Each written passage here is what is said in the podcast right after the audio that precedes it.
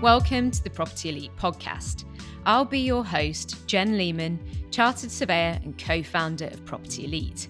Stay tuned each week for more on industry hot topics, market updates, and new RICS guidance. In this week's video, we look at the RICS consultation on the RICS valuation global standards, Red Book Global. This is essential listening and watching for all RICS APC and ASOC RICS candidates with valuation as a competency, as well as any qualified RICS registered valuers. You can view full de- details of the consultation on our website blog. So, what are the key dates? The consultation closed on the 8th of November 2021, with the changes planned to take effect from the 31st of January 2022. So, what's the aim of the updates? RICS have confirmed that this is only an up- update to the Red Book Global 2020, rather than a full new edition. The aim of the update is to reflect changes to the International Valuation Standards 2022 as well as clarifying certain sections of the existing Red Book Global. What are the key changes?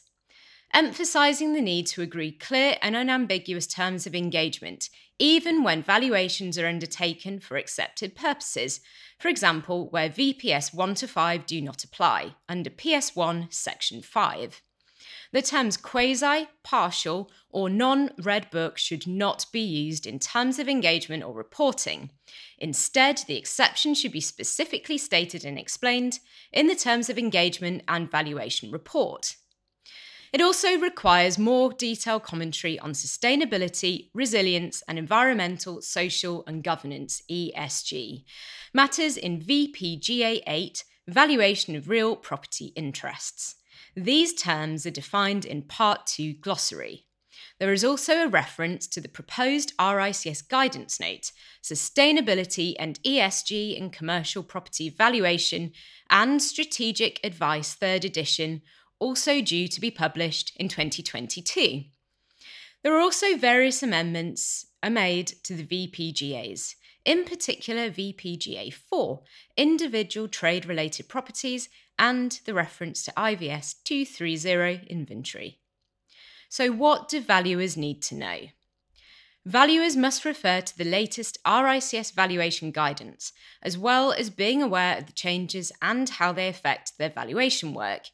This will require careful consideration of the new RICS Red Book Global and amending any valuation templates or pro formas used, including reports and terms of engagement. Thanks for listening to the Property Elite podcast this week. Head to our website to check out our full blog, free and paid support resources and services, free consultation for every single RICS APC and ASOC RICS candidate, and also ask us any questions you have via the website chat blog. See you next week.